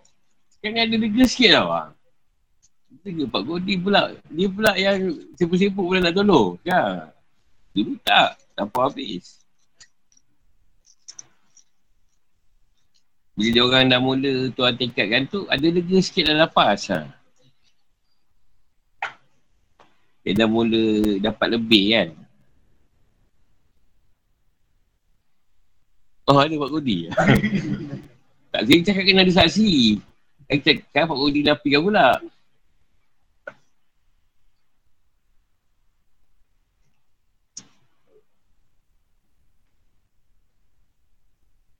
Betul lah, kadang kita tak mampu tolong dengan duit.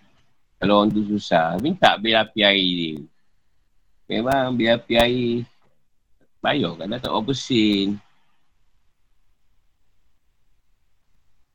Amal asal ni biar api air, minta apa kau? Berani lah, kau berani.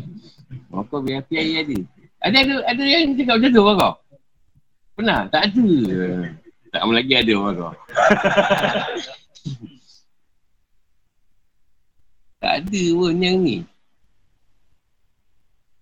Bila aku kau yang minta eh. Bahaya. Tapi dia kau.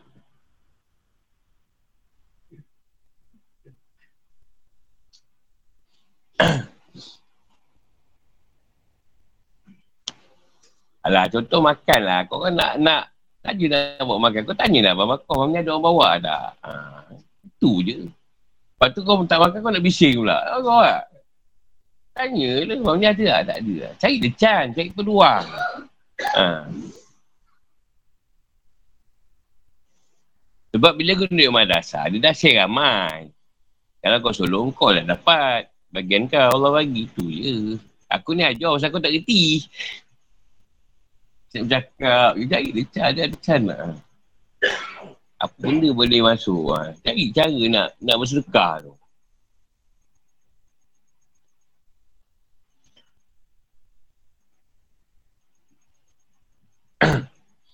Kalau kita buat family day lah, kan masa cari cara nak hamper ke apa. Nak sedekah kan benda tu.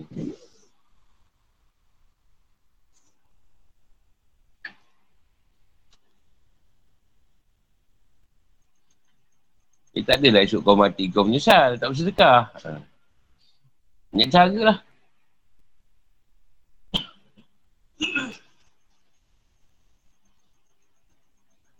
Cari orang. Cari. Kita cuba cari. Mana cara kita boleh buat. Sedekah. Janganlah banyak. Ada tak ada. Cari yang kita boleh lah.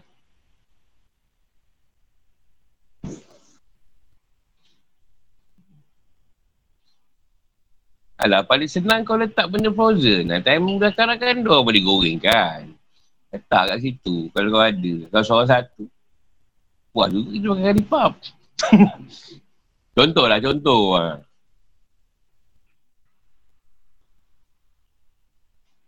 Tak naik gemuk pula orang malasal tu lah. City semua. Nantak je. Jadi kenapa makanan tu, saya kata dah semua lah, kubah dia paling pendek kan sedekah. Bagi makan orang yang lapar. Makanan tu kenapa dia letak yang utama? yang bersedekah. Saya apa? Ha? Apa? Darah je. Ha.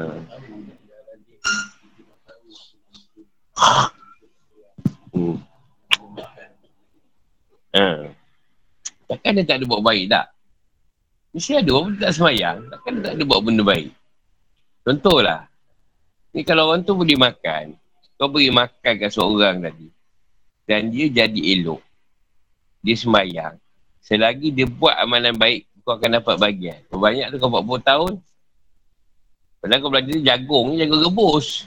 Tapi jagung tu melekat kat darah daging tulang ke kulit dia. Selagi dia beramal, 40 tahun punya cerita kau dapat. Kau bayar lah. Kalau makanan.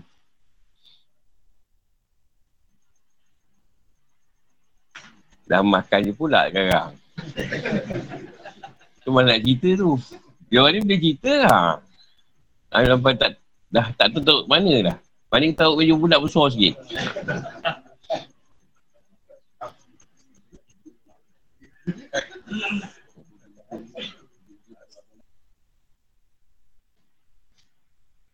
Banyak banyak perkara kita boleh buat sedekah jariah.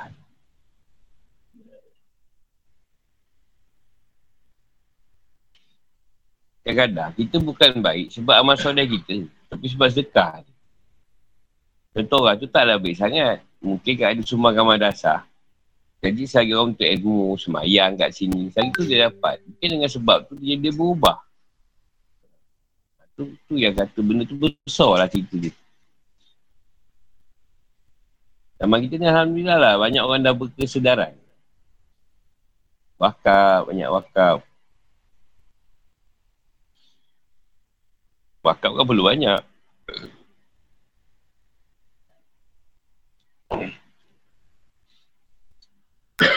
Dan ni orang tak ada duit, dia senang. Dia ada barang apa, keris apa semua dia tak. Ustaz wakaf kan eh. Kalau jual dia wakaf kau tu malas Dia tak bagi duit dia bagi barang-barang dia yang kira nilai lah, ada nilai. Dia nak wakaf duit tak ada. Dia wakaf ada barang-barang ni keris lah, apalah, batu lah. Orang lah petang nampak.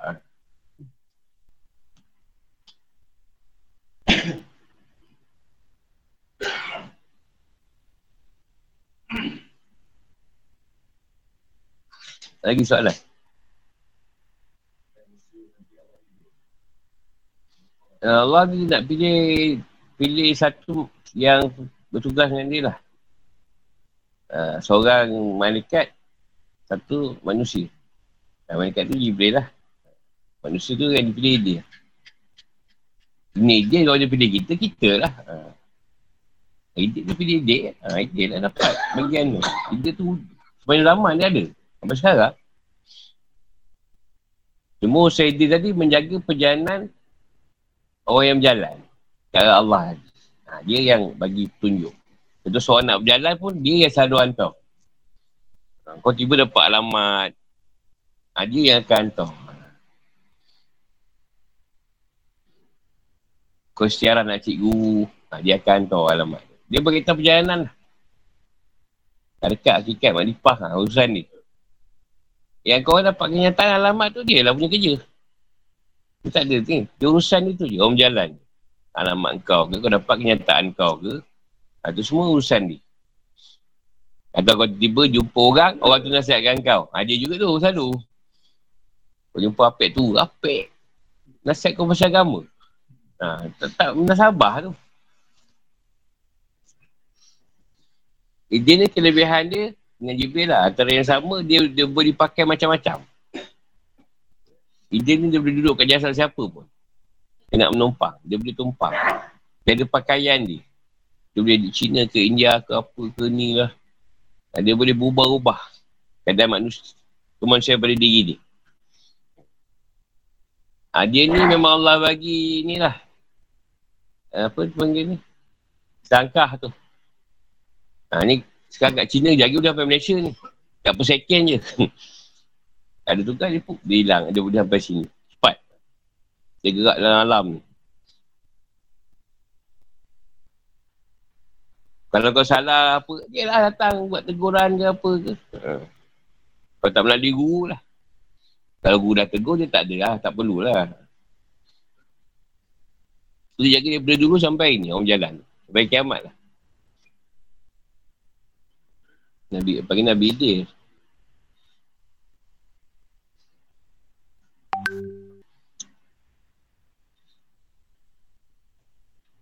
Jibril ni semua urusan lah. Balak bencana. Apalah apa benda. Semua urusan dia. Dia ketua. Ketua menekat. Dia arahkan je lah. Jadi bila Allah jadikan manusia sebagai kalipah di muka bumi. Allah nak engkau bantu dia uruskan urusan-urusan makhluk ni tadi. Yang mana kau boleh buat. Kalau sekadar nak isi, nak isi je lah. Kau uruskan je lah. Kalau okey, ah, boleh dapat urusan yang lain. Menguruskan benda lain. Itu kau belum duduk dalam urusan alam binatang. Lagi pening. belum duduk urusan alam jin, alam syaitan. Macam lagi masalah. Macam sekarang, turun. Bukan ni, ni bukanlah, bukan betul lah. Kau jangan ingat betul pula baru kata Kak Jibril, COVID ni, aku nak yang mati dalam 70 juta manusia. Allah nak. Jibril tu kata pada Israel. Tugas saya tadi. Jadi Israel dah pesan pada semua. Stop dia. Jadi stop. Mereka maut semua. Ha, 70 ribu mesti mati. COVID. Ha, kau tengok ah. Tengok nilai aku sekarang apa, aku tak tahu tu lagi. Apa tu? Aku aku ni sebut bu- bukan yang betul. Jadi itu baik kat maut, dia tak perlu tanya Tuhan nak matikan macam mana. Sekarang booster berapa orang mati? Vaksin pertama berapa orang mati? Vaksin kedua berapa orang mati? Yang tak kena vaksin berapa orang mati? Dah siap lah tu. Dah jadi vaksin tu sebab booster mati. Uh, sebab vaksin. Uh, tak, dia dah siap lah. Dia nak mati. Ah uh, mati kena kena kacau pulang kita nak tepi jalan tak ramai. Itu pun bukan pasal itu heart attack. Nampak pejanak peranjat mati lah. Jantung. Bukan sebab pejanak tu. Peranjat.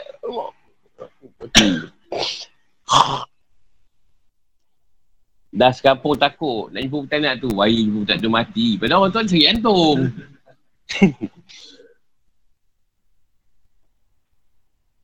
Aku ni cerita bukan apa nak bagi kau fikir tau. Benda tu bukan semacam tu. Ha, ini bila kau fikir, oh. Allah punya kerja sebenarnya.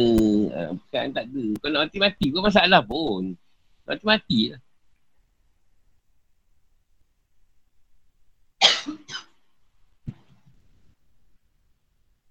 Contohlah, kau sakit sikit dah risau lah. Contoh. Sebenarnya, kalau kau sakit, kalau kau sabar sikit masa, dan reda kat situ, kan banyak pahala kan. Tapi kau tak nak, kau pun kena tak 2 second dah whatsapp aku.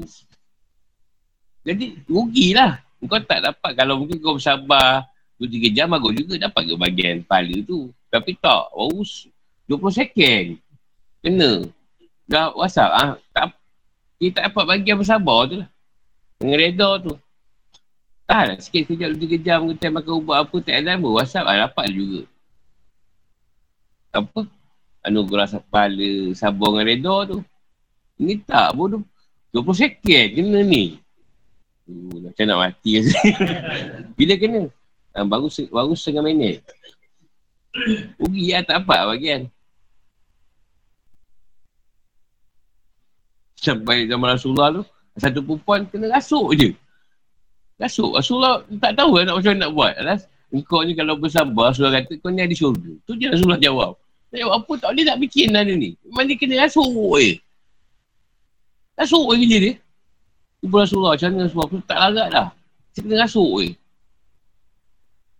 Rasulullah pun, ya, walaupun dia rasul, ada part yang dia tak, tak boleh tak boleh, tak boleh doa, tak boleh tu tak macam benda tu memang Tuhan nak. Dia tak ada sendiri tahu. Ha, tu dia, dia cakap. Kau kalau bersabar, memang syurga lah tempat kau. Apa tu tak dengar juga Rasulullah lagi. Sebab dia tu kau bersabar masuk syurga. Tak apalah, rasuk-rasuk lah.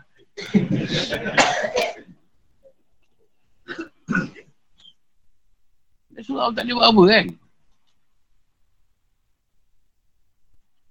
Jadi bila orang miskin ada kat Rasulullah, Ya Rasulullah, kita tak ada zakat, tak ada sedekah, dia tak ada. Rasulullah pun cakap, aku nak tolong kau aku tak ada. Jadi turunlah ayat.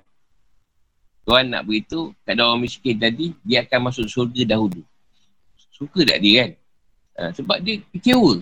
Sebab dia tak ada bersedekah, tak ada berzakat, dia tak ada. Jadi Allah bagi satu sisi, kau masuk surga dulu. Ha. Senangnya Tuhan ni tak nak bagi orang kaya juga. Tak bagi orang kaya. Tak bagi orang tu susah tapi dia janjikan yang tu. Kau masuk surga dulu. Sebab kau susah kat dunia. Jadi yang mana senang, dia akan dihitung. Ha, duit kau ni tadi untuk apa, zakat kau apa, apa kau guna ni untuk apa. Ha, dia akan dihitung. Lambat sikit lah masuk. Tak sesuai ke jawapan dia? Sesuai ke tak? Soalannya apa? Saya pun tak ingat. Oh, dah jauh pergi dah